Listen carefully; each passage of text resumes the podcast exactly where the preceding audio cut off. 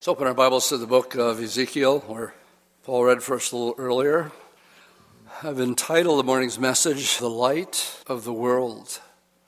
And we'll pick up chapter 11, verse 22 through 25, where Paul was reading for us earlier. And then the cherubim lifted up their wings with the wheels beside them, and the glory of the God of Israel was high above them. And the glory of the Lord went up from the midst of the city and stood on the mountain, which is on the east side of the city. And then the Spirit took me up and brought me in a vision by the Spirit of God into Chaldea, or Babylon, to those in captivity. And the vision that I had seen went up from me. And so I spoke to those in captivity of all the things that the Lord has shown me. What has happened as we make our way through the book of Ezekiel, um, we went through verse by verse, chapter by chapter on Wednesday evening. Um, Ezekiel, as we read this this morning, is in Jerusalem. But he has been ministering to the captives who are in Babylon. And remember that um, there's still a king reigning in Jerusalem. His name is Zedekiah. And Jerusalem has already been attacked twice by King Nebuchadnezzar. And that's why there's people in captivity in Babylon. He is there to make sure that they understand that they're going to be there for the next 70 years. The problem is, it's a very unpopular message. And he, he's got to contend not only with false prophets, male, but as we're going to see this morning, he has to deal with the false prophetesses that are also prophesying the same message. Don't worry about a thing. Everything's going to be fine. And you're going to be going home. And don't listen to the negativity of this uh, man. And so, what happens if, if you go back to chapter 8, verse 3. It's in the sixth year, in the sixth month, that Ezekiel is in Babylon. But then in verse 3, 2 and 3, he, he sees what is also recorded in Revelation 4 and 5. And this is the appearance of uh, the one that sat on the throne. It's the, the Father himself. In verse 3, we're told that he stretches out like a hand, and he took a lock of my hair. That would be Ezekiel. And the Spirit lifted me up between earth and heaven and brought me in visions of God to Jerusalem. So he's being moved. He's being taken from um, uh, Babylon and delivered and deposited in Jerusalem. It sort of reminds me of Philip in Ethiopian. As soon as Philip baptized the Ethiopian, it says the Spirit caught him away and he was found at Azotus, which is about 20 miles north. The same thing is happening here. It's not just a vision that he's having, he's in Jerusalem, and um, I'll explain that more fully when we get a little bit farther in.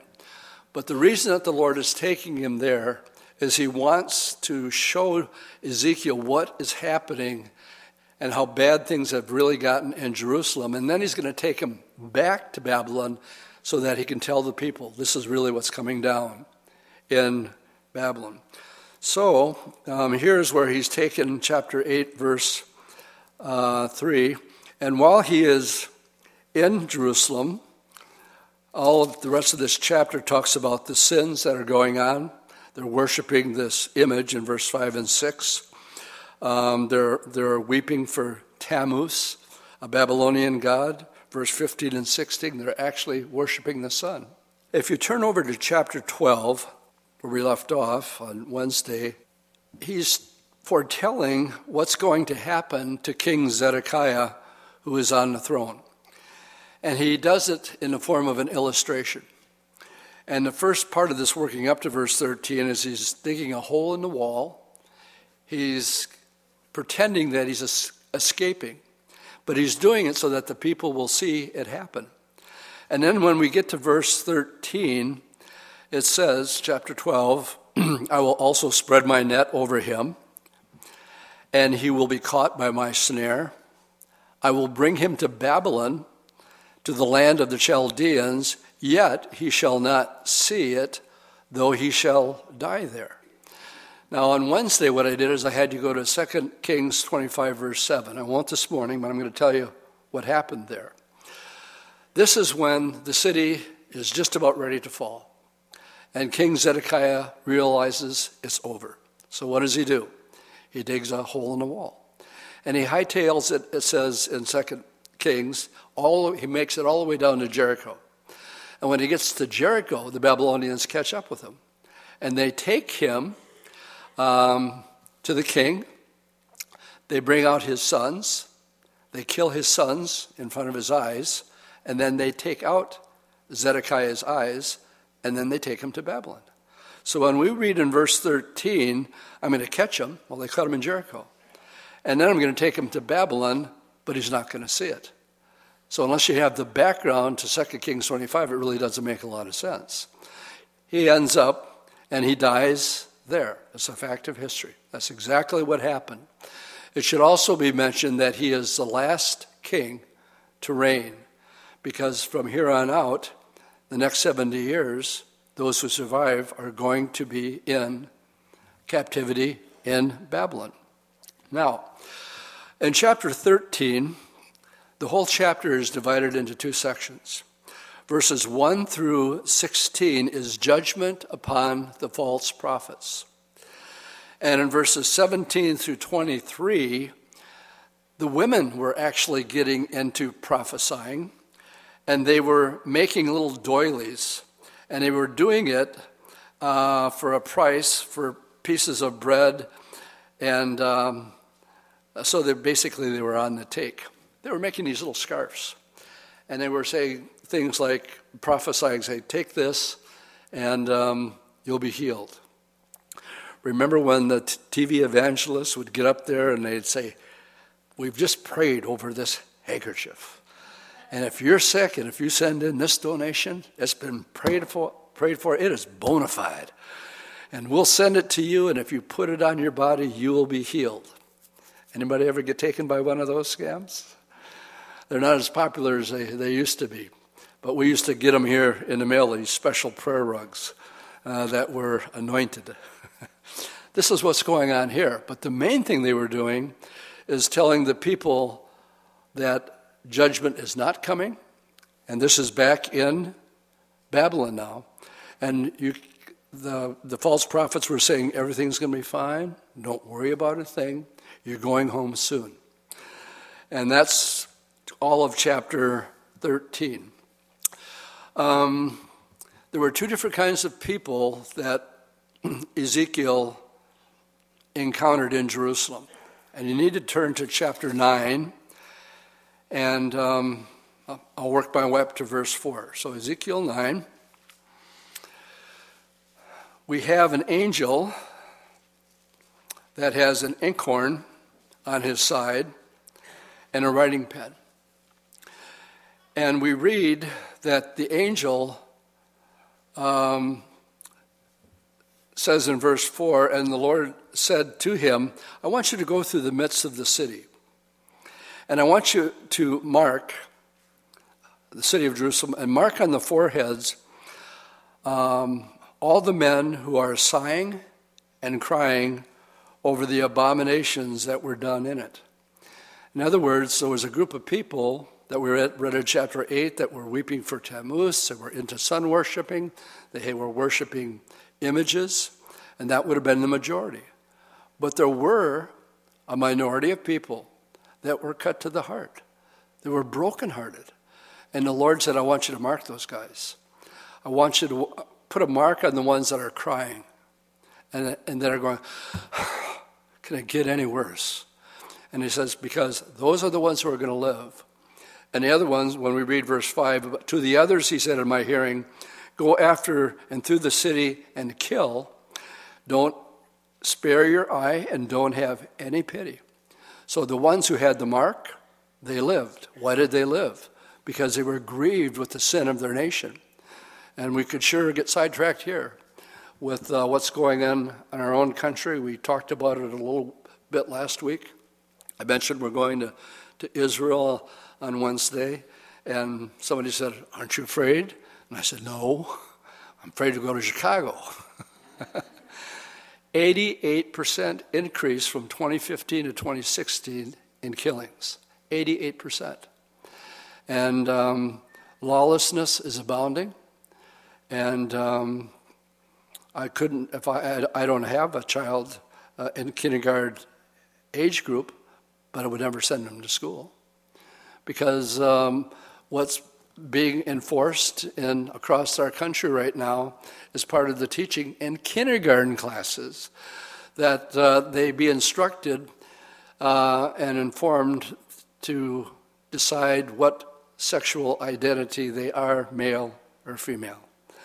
And, gang, if that doesn't make you t- hang your head and sigh and cry, then that's what we've gone to. I also quoted, I kept up, as of last week, it was 58,287,000. I don't remember the rest of babies that have been killed since 73, since Roe v. Wade. That's what's happened to our country. And that should cause us. One of the main points of the study this morning is, uh, is I like Randy's song. Life's tough but God's good. And we live in a country just like Ezekiel lived in. And there were people that were grieved, that were cut to the core because how, how bad things really are. So if you're bummed out by what's going on in our nation, you're in good company. And you're marked, and, and the Lord is, is noticing. So put a mark, we read, on those, and um, they're going to live, and the ones that are involved with the idolatry, they're going to die.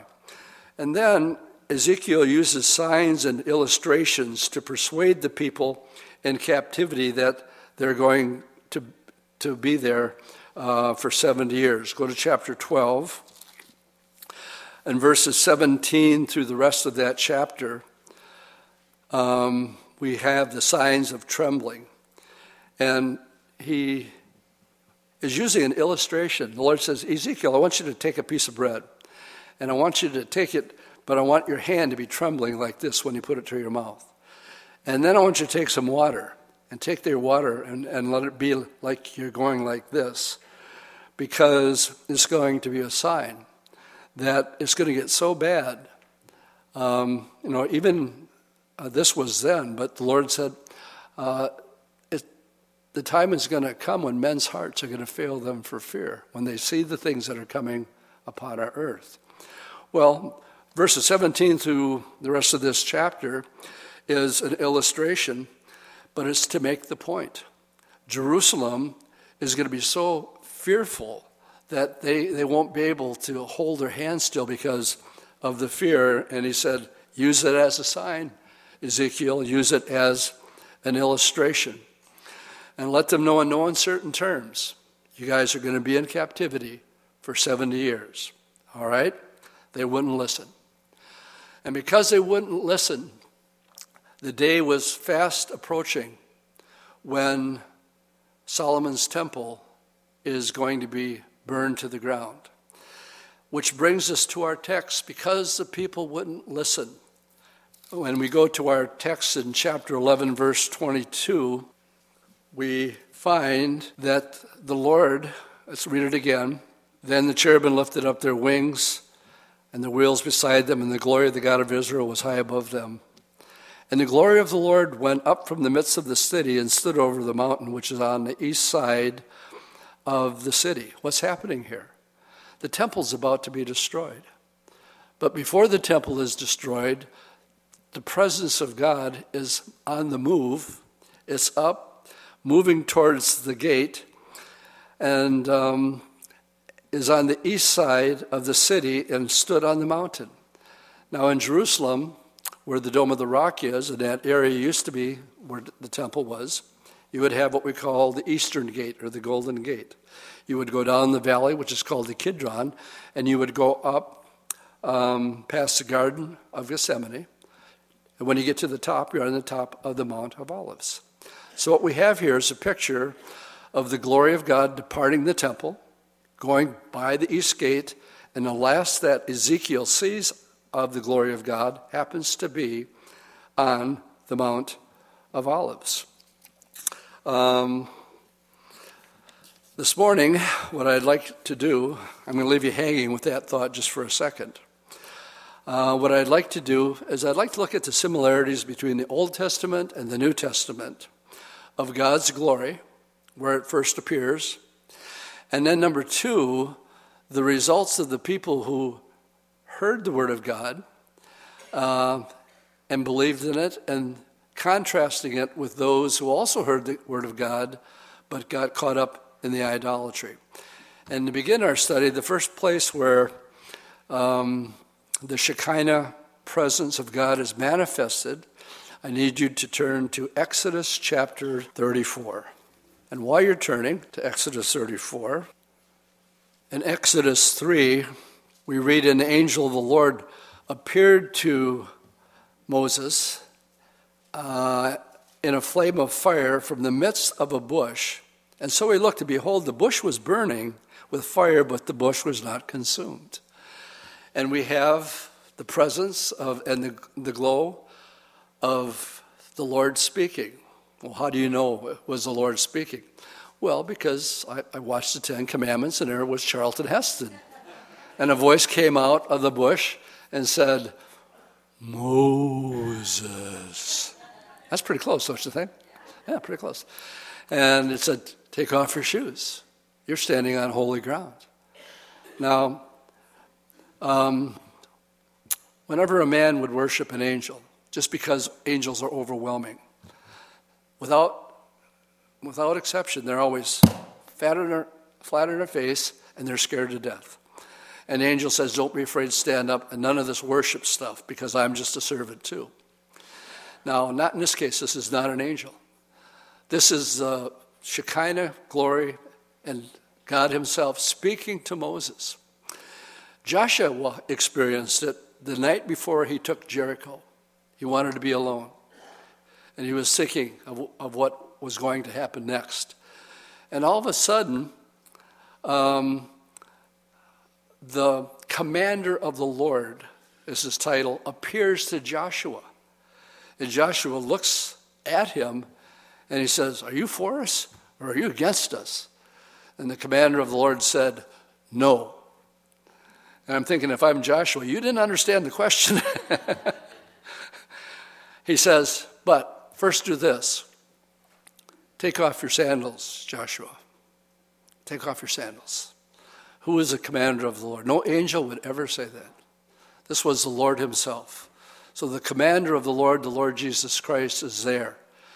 And uh, he says, as a commander of the Lord of hosts. And it was one of those places where worship was required and uh, removal of sandals was necessary.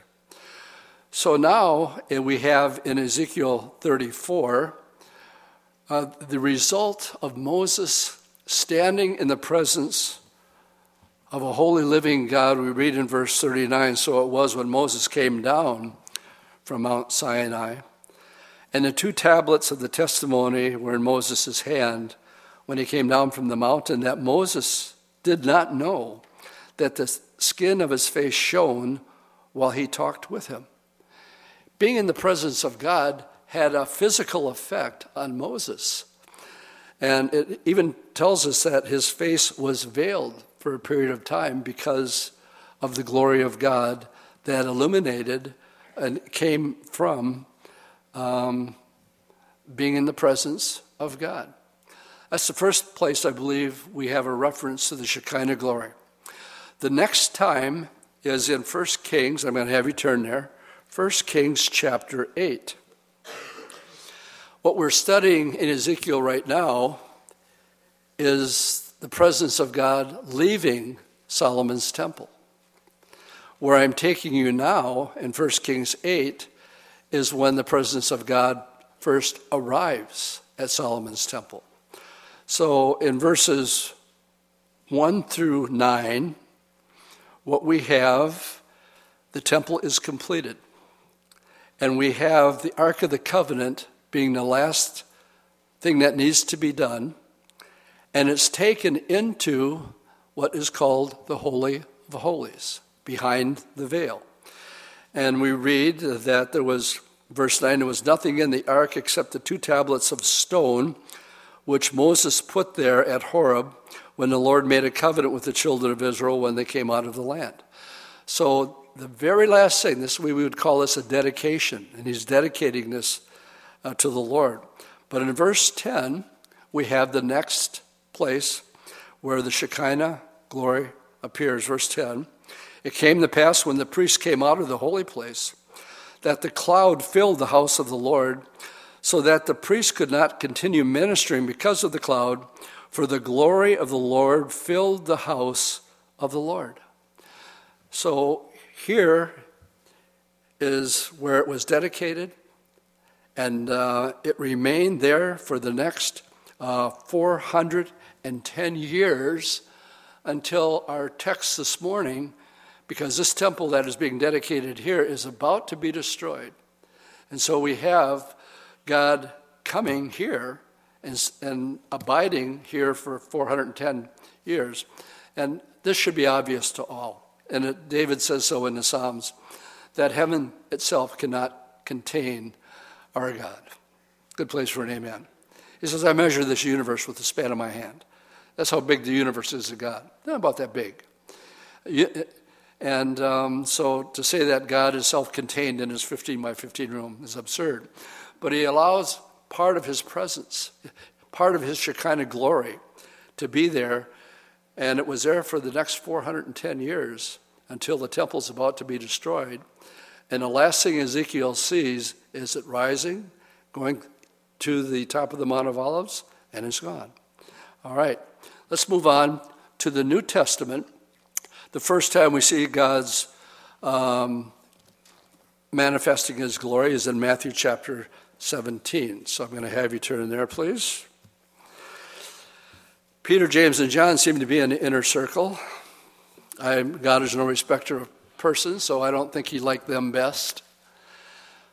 But I think Peter, James, and John were hungry. That's my take on it. I think they wanted as much as the Lord as they could get. And I think the Lord honored that because we know that He's not a respecter of people. Amen? Um, I think I think he likes me more than Todd Darling, but I'm not. He he told me that the other day. So everybody else, you're equal, but you know the, the Lord likes me better than than Todd. I got to live with the guy for the next two weeks. I thought I'd get an early punch in. so we find in Matthew chapter 17, Peter, James, and John. They were privy to be with the Lord when he was glorified. Verse 1 of chapter 17 says, Now after six days, Jesus took Peter, James, and John and his brother, brought them up on a high mountain by themselves, and was transfigured before them. Notice, his face shone like the sun, and his clothes became as white as light. And so here he is, and he allows Peter, James, and John to see uh, the glorified body of Jesus. And his face shone, and even his clothes were as white as light. And then all of a sudden, Moses and Elijah show up. Well, this is all Peter, Peter could handle. Peter had never had any problems with giving his opinion or offering advice, and he does so here. Oh, this is great, Lord. We should build three tabernacles one for you, and one for Moses, and one for Elijah. And he's rambling on. And while he's rambling on, we have in verse 5 a voice came from heaven saying, This is my beloved Son, in whom I am well pleased. Hear him. And Peter's all caught up with Moses and Elijah, and the Lord's trying to direct Peter back to where he should be. For those of you who are dealing with people who do not believe in the Trinity, they say things like, oh, the Trinity, the name's not even in the Bible. And you know what? They're right. But the Trinity is all over the Bible. I mean, begin with Genesis 1 1. In the beginning, Elohim. El is singular for God, Elohim is plural. And then you have the Spirit brooding over the waters. So in the first, and then in verse 26, the Lord says, Let us, plural, make man in our plural image. So you have the Trinity from Genesis 1. We have it at the baptism when John the Baptist baptized Jesus. We have the Holy Spirit descending, and a voice came from heaven saying, This is my beloved Son. Father's in heaven, Spirit's descending, Jesus is being baptized. The Trinity is all over the, the scripture, and we, and we find it here in chapter 17. So, this here is a manifestation of God's glory that's visual, that was actually seen by Peter, James, and John. The first time it came upon a group of people, you need to turn to Acts chapter 2. And in Acts chapter 2, of course, it's the day of Pentecost. And when the Holy Spirit was first poured out, again, the glory of God, it could be seen and it could also be heard. So, verse 1 now, when the day of Pentecost had fully come, they were with one accord in one place. And suddenly there came a sound from heaven, a mighty rushing wind, and it filled the whole house where they were sitting, so it could be heard. Then there appeared to them divided tongues as of fire, and one sat upon each of them, and they were filled with the Holy Spirit and began to speak with other tongues as the Spirit gave them utterance. And it goes on to explain that these other tongues were actually dialects because they heard them speaking the wonderful things uh, uh, in these uh, languages from verses um, verse 8 and how is it we hear each of our own languages?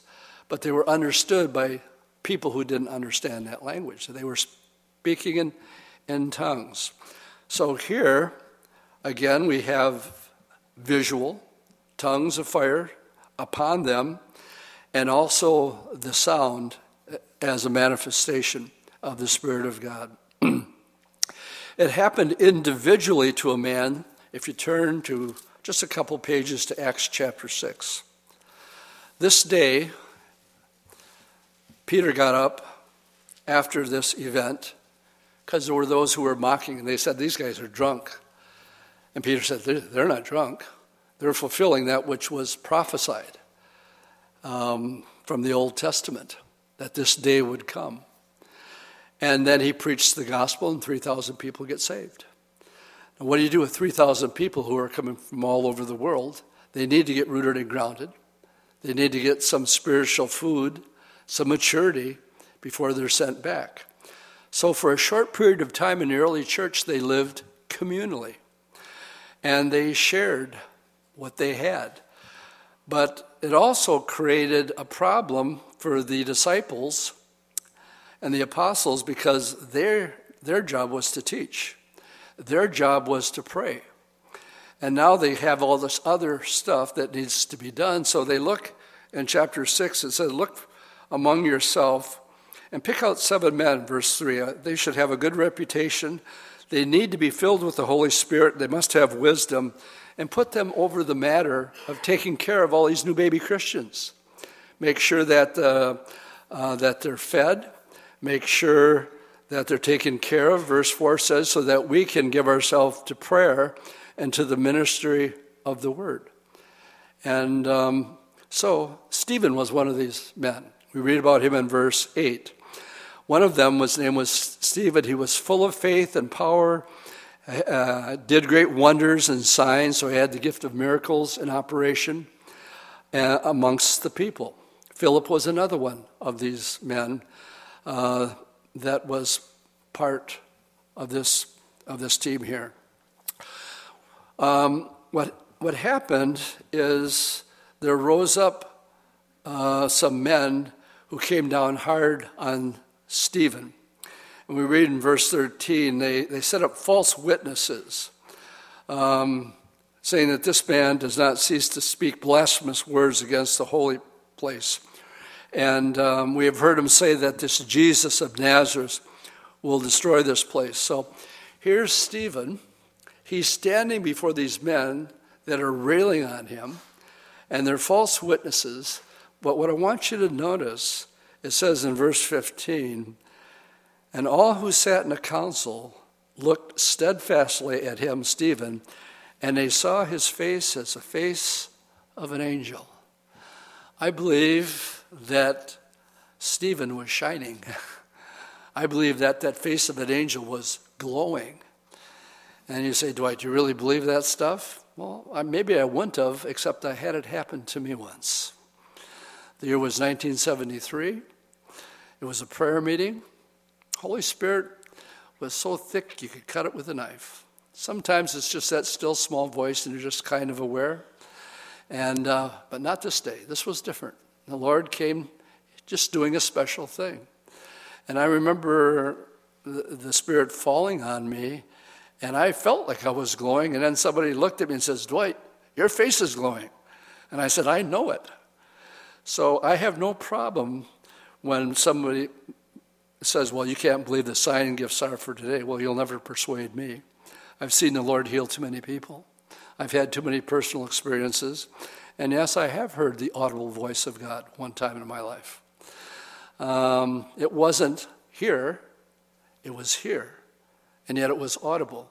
And you say, How can that be? My answer is, I don't know. all I know is it happened. One word called my name. And it's all, I needed it at the time.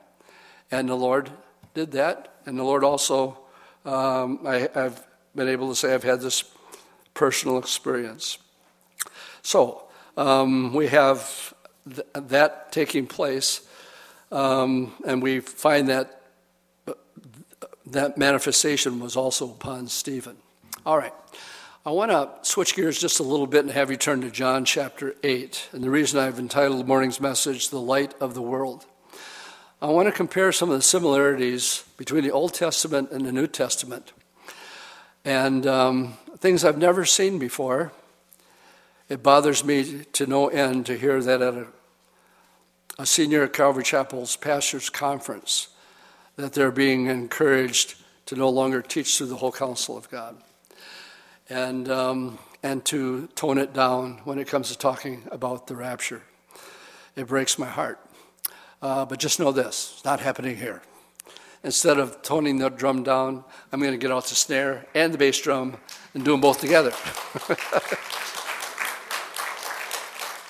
and I'll be honest, guys, I, I, there's, when you do it that way, when you teach the whole counsel of God, you will see things you've never seen before. That is true with me this morning. I've seen things because of Wednesday night study verse by verse that I've never seen before. And I know it's the Lord that showed it to me. And the only way that that's going to happen is you teach. And I want to be able to stand before the Lord someday, just like Paul, and said, I gave him the whole counsel of God. That's my safety valve. And not get off in these little hobby horse topical studies. And uh, so, what I, we've found here this morning, was very, very interesting that uh, in John chapter 8, uh, notice verse 12. John's gospel is different than Matthew, Mark, and Luke. They're called the synoptic gospels. John is different, there's no genealogies. Um, he chooses to write the Gospel of John around seven miracles and around seven I am statements. Um, he says, I am the way, the truth, and the life. I am the good shepherd says, I am the door. But in verse 12 here, he said, I am the light of the world, and he who follows me shall not walk in darkness, but have the light of life. I just want to make a simple point here. Jesus referred to himself as the light of the world. And indeed, he was and is uh, the embodiment, Emmanuel, God with us, fully man, fully God. Now, let me take you back and remind you what happened uh, when, right before the temple fell. The light in the temple began to leave. Got up and it left and it went to the Mount of Olives, and that's the last, Uh, the last that was seen of the Shekinah glory of God according to Ezekiel. Now, just like in Ezekiel's time, there were people who were grieved and believed the message that Ezekiel preached. But it was a, it was a majority that did not. The majority of the people rejected what was being said. The same is true with Jesus. In John 1, it says, Jesus is the true light which gives light to every man who comes into the world. He was in the world, the world was made through him, and the world did not know him. He came to his own, and his own did not receive him. So here we have, just like Ezekiel, the majority did not believe in Jesus Christ. As a matter of fact, in chapter 8, if we read this whole chapter, it begins with the woman caught in adultery. And um, then Jesus says he's the light of the world in verse 12. And then the rest of the chapter, if you read it, it's escalating. It begins with um, uh, Jesus and the Pharisees really getting into it to the point where they accuse him of being demon possessed. That the, the um, verse 49 the Jews answered and said to him, Do, do you not say rightly that you are a Samaritan and have a demon? Oh, that's tough talk. And Jesus said, I don't have a demon. I just honor my Father, and you just honor me. Amen. and so we, we find this building and building and building and building. And it finally gets to the point where they start throwing down their trump card and say, Look, we're sons of Abraham. That trumps everything.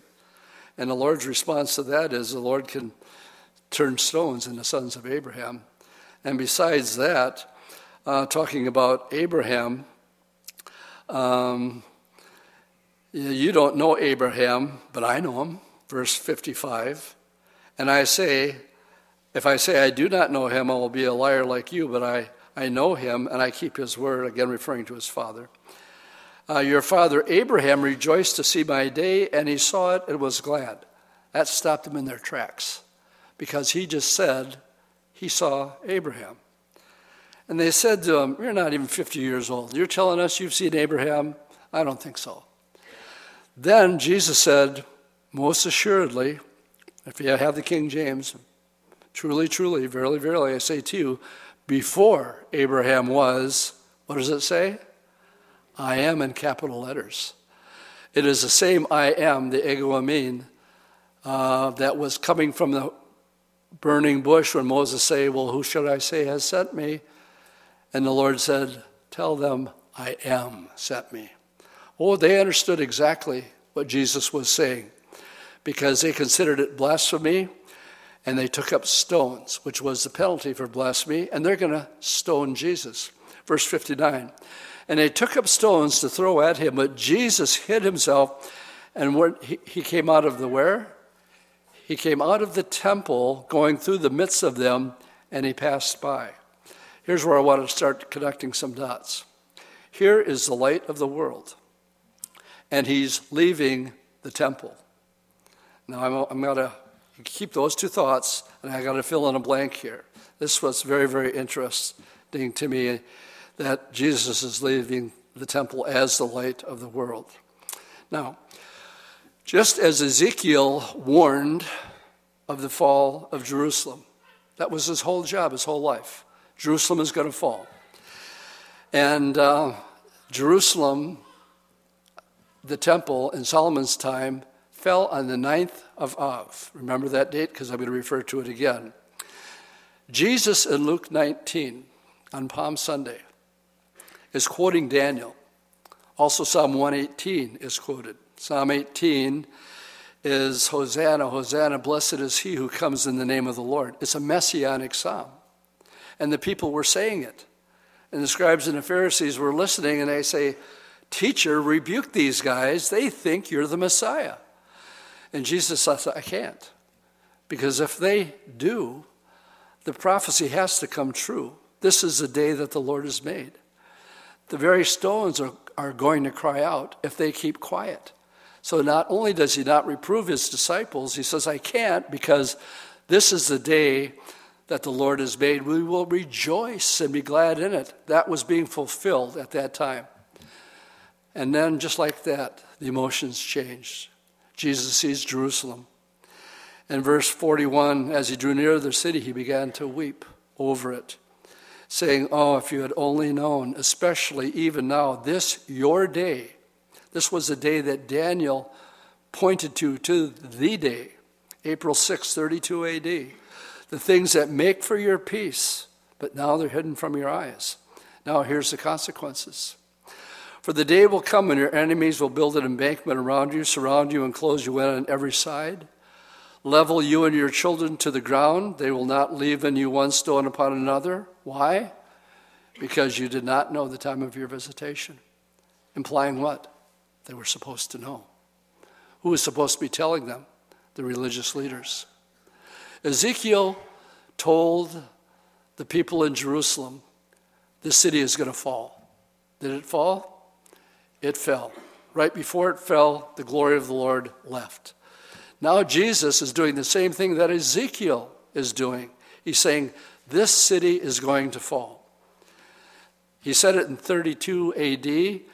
38 years later, in 70 AD, it happened just as Jesus warned that it would.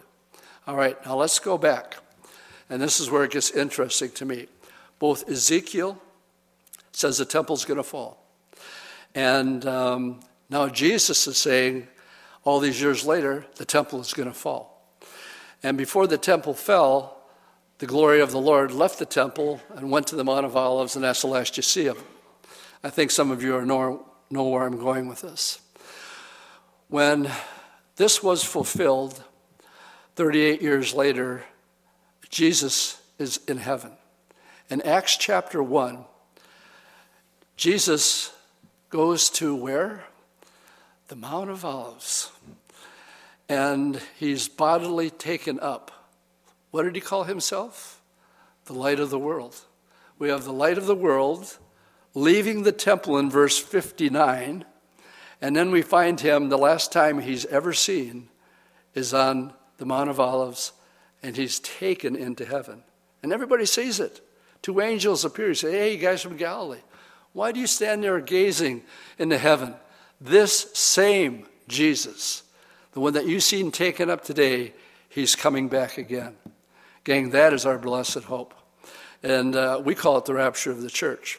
Daniel also tells us to the day that Jesus is coming back the second time.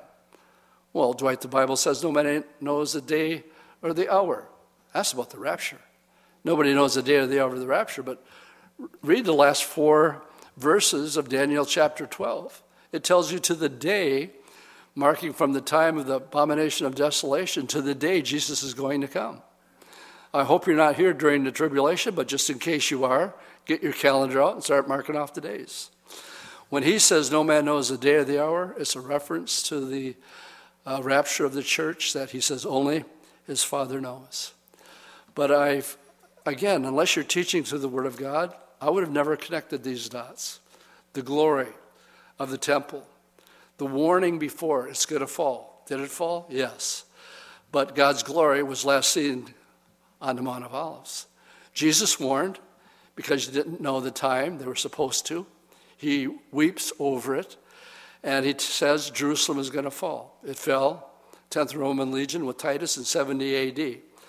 And he's last seen departing, the last time people ever see him, is on the Mount of Olives. I just find that interesting. And the only way you're going to see it, gang, is if you teach the whole counsel of God. Good place for an amen. It's the only way you'll see it. All right, I have two closing thoughts, which means I at least have three or four, right? In Ezekiel's time, there were two kinds of people those who believed God's word and were grieved to tears, and they were marked. They looked at their nation, and it, they were just grieved. And God said, Put a mark on those guys. And there were those who heard God's word and didn't believe, and what happened to them? They perished. Let's make the comparison today. Jesus is called the light of the world. But do you know that he called you the light of the world too? He says, You are the light of the world. A city that is set on a hill cannot be hidden. So don't cover it up and hide it. Let your light shine because you are now the light of the world. Not only that, Paul tells us, Don't you know that you are the temple of God and that the Spirit of God dwells in you? It was one time in a tabernacle, but now we're, we are the temple of God. 1 Corinthians 3:16. And you've also been marked, so to speak. In 2 Corinthians 1.22 says you were sealed and has given us the Spirit in our hearts as a guarantee. The Lord wants you to know for sure that you're going to heaven because He's giving you the Holy Spirit in advance. But then in Ephesians 1:13 it said, "In him who you also trusted, after you heard the word of truth." In other words, they heard the gospel. Jesus loves you. God loves the world.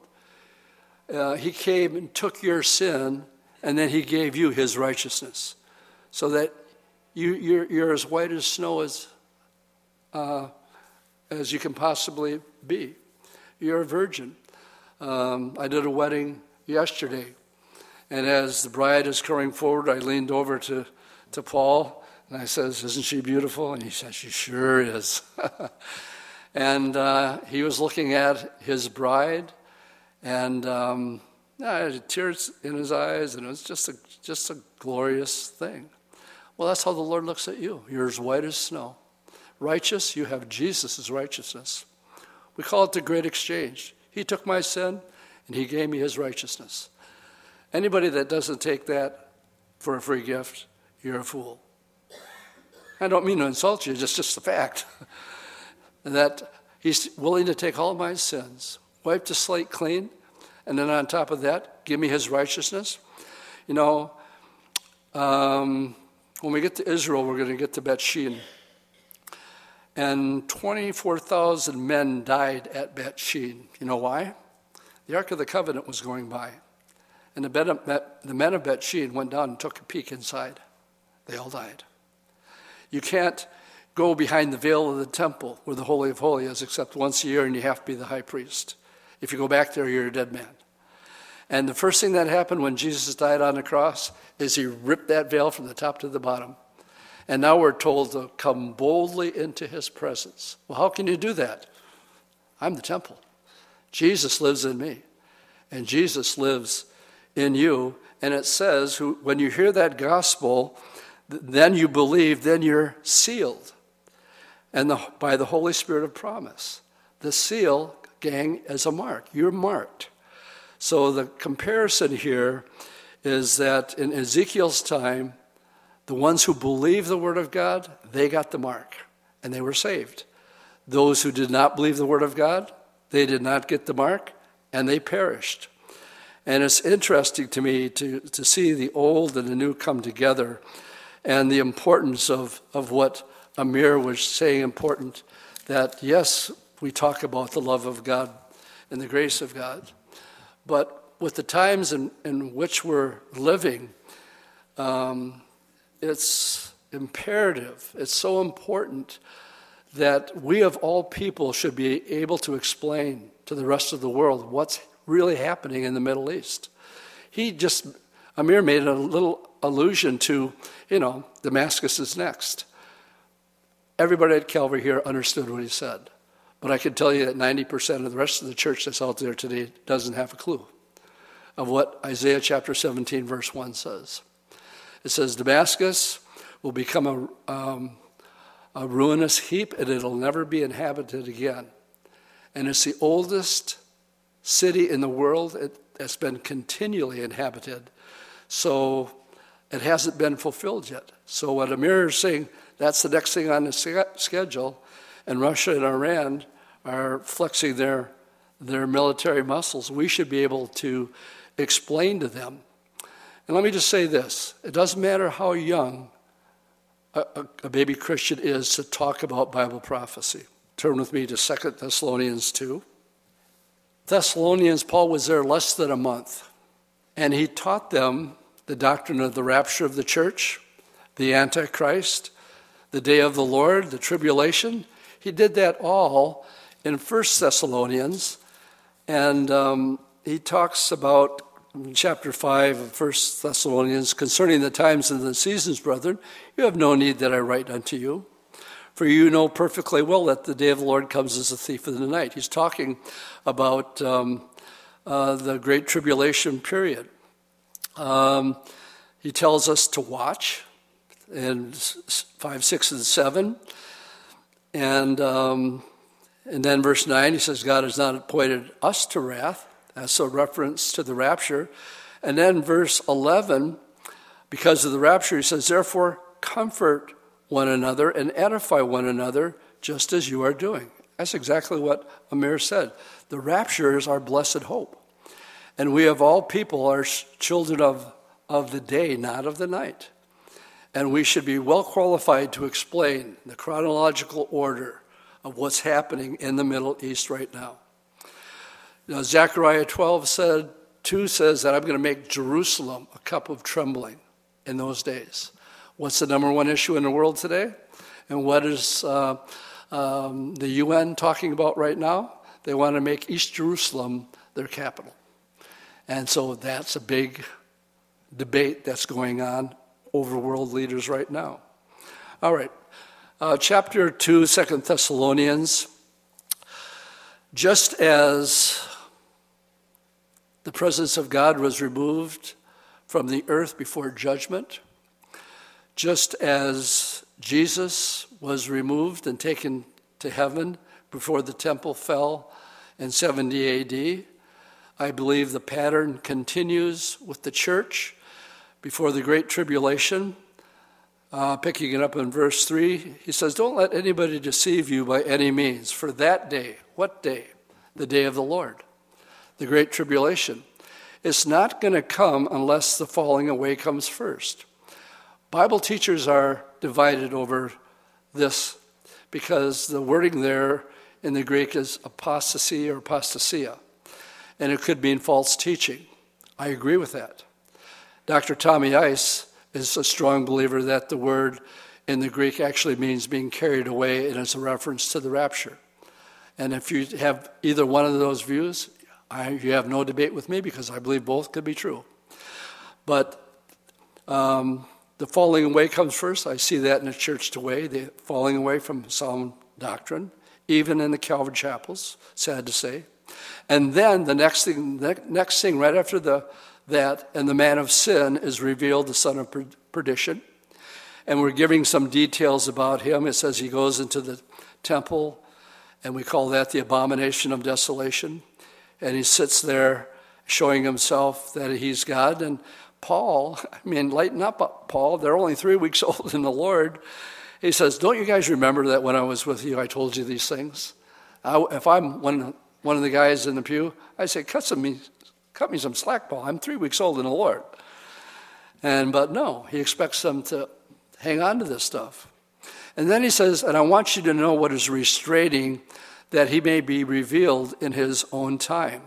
For the mystery of lawlessness is already at work.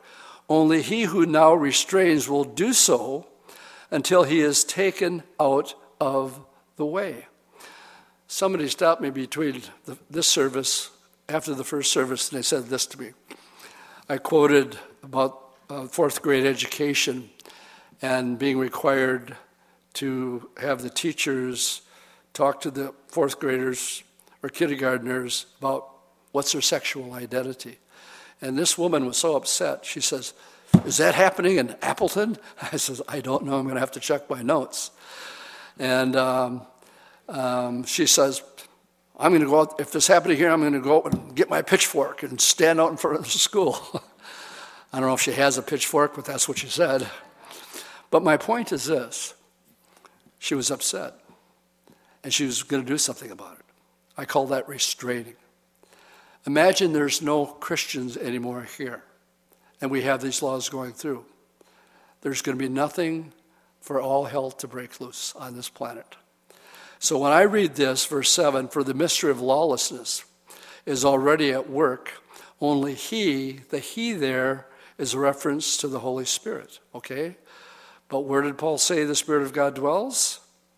You're the temple, it's in you.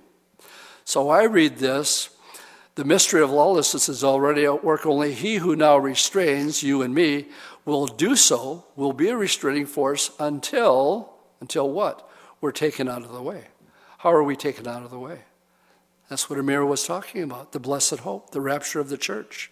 And when we're gone in a moment, twinkling of an eye, who's going to be restraining right from wrong? The floodgates of hell will be open because true born again believers are really the only one. And um, I like the passion of Amir and uh, have a Calvary Chapel pastor tell other Calvary Chapel pastors at a pastor's conference to tone down the prophecy drum. It's not appealing to the young people. Amir's right. Our young people want to know what in the world's going on. And we, of all people, need to be able to sit them down and say, son, this is really what's happening. This is not about Russia becoming and taking over the world. That's not happening. Russia is going to be 5 6 destroyed. Tell them the numbers. Take them to Ezekiel 39, verse 1 in the King James. It says, When Russia comes against Israel, five, six of them are going to be uh, killed on the mountains of Israel, and one sixth are going to hightail it back home. And then when they get home, he's going to drop fire on where they came from. That's what's going to happen to Putin, and that's what's going to happen to Russia, and nothing's going to change it. God said it, it's going to happen. Good an amen. So, in closing, Dwight, you said we were closing three times. In closing, like Amir said, we, we don't want to give a prophetic message without sharing a simple gospel. And so let's turn. And this is, this is what I gave this couple in the wedding yesterday as um, a foundation to build upon. There are only two kinds of people in the world there's wise people and there's foolish people. Wise people listen to the Word of God and apply it. Foolish people listen to the Word of God and don't do anything with it. One of the guys who was the best man pulled me aside. You guys in the second service get all this extra information. That is not part of the first. I didn't know where the best man was at, so I'm trying to feel him out a little bit. Where's this guy at? And um, uh, we began small chatting. And um, I said, So, where do you go to church? He says, I go to a cowboy church. A cowboy church? He says, Yeah, I got, I got, a, I got a drug and alcohol ministry too that, that I do in, in Nashville. And I, well, that spoke volumes. So I began to tell him about the bikers. Tommy's right here, he's part of the biker church. And I told him a little bit about Tommy, the president of Bikers for Christ, and that you guys have your own church on Sunday evening. And all of a sudden, I'm realized this guy's really solid. He's a solid, born again uh, believer, and he's a wise man. And we just we just clicked from that moment on because I really didn't know where he, where he was at. But when I got to the message part, basically the message was simple. I says one rule for the husband, one rule for the wife. Husbands, love your wives as Christ loved the church. Wives, submit unto your husbands as unto the Lord. And if you do that, you're wise. Then I took him to this verse, and I will close with this this morning Matthew 7, verse 24. It's Jesus and his words. Therefore, whoever hears these sayings of mine, to them yesterday I stopped and I said, You just heard what God's word has to say about husbands and wives. You're either going to do it or you're not. If you do it, well, then you're wise. Whoever hears these sayings of mine and does them, I will liken him to a wise man who built his house on a rock. And then the rains descended. Well, what's that? I don't care. Uh, Randy was spot on with his song, and I'm going to buy his t shirt. Life's hard, troubling, troubling times, but God is good. So, what is it we read here? The floods came. That's difficult days. If you're walking the walk um, according to the words of Jesus, life is going to be hard. He said so. Said, The way that's easy is the broad way, leads to destruction. The hard way is the narrow way, but it leads to life. He who builds his house on a rock, the rains descended, the floods came, really got beat up on, but it didn't fall because it was founded on a rock. Now, everyone who hears these sayings of mine and doesn't do them, Ezekiel talked to everybody in Jerusalem. Everybody heard him, and they had a choice to make. Handful got marked, the rest of them perished. And they were fools for not listening to the Word of God, because the Word of God came to pass just like Ezekiel said it would. Now, everyone who hears these sayings of mine and does not do them, it's not that they don't hear the Word, they just don't do it. James says we're to be doers of the Word and not just hearers only. Another good place for an amen. And when he's a foolish man who builds his house on the sand, the rains descended, floods came, the winds blew, beat on that house, and it fell, and great was its fall. Christians are not exempt from difficulties in life. Matter of fact, I think you're going to have more because my Bible says the world's going to hate me just because I am. So, um, in closing this up this morning, just a word of encouragement like Amir. If you've never given your heart and your life 100% to the Lord, don't wait another day. I've said this before, but I'll say it again. If I wasn't sure that my name's in the book of life, I would not cross that street out there because I might get killed doing so. And I understand what the consequences would be if I died in my sins. And you would be a fool to turn down the greatest gift that mankind has ever been offered. And that is that Jesus really did die for every one of your sins. Your slate is clean if you accept that gift. If you harden your heart and don't, you're this foolish guy right here who's heard it, but for whatever reason you're saying no. The Lord looks at the heart, and He knows where you stand with Him. So if you haven't received Jesus as your Lord and Savior, know this He loves you. And there isn't anything you've ever done or said that He can't wipe away and make clean. Amen? Let's stand and close in prayer. Lord, we thank you for your word this morning. And um, we thank you for the similarities that we see between Ezekiel, your glory, and you being the light of the world. And the uh, Lord, uh, just the deeper that we go with you in your word, the, the deeper it becomes. And we thank you for that. So I pray for those here this morning as we go our way that you bless the rest of our week, the rest of our time. And thank you so much for your word that brings stability and help us, Lord, build that house on your solid rock of this book. In Jesus' name, amen.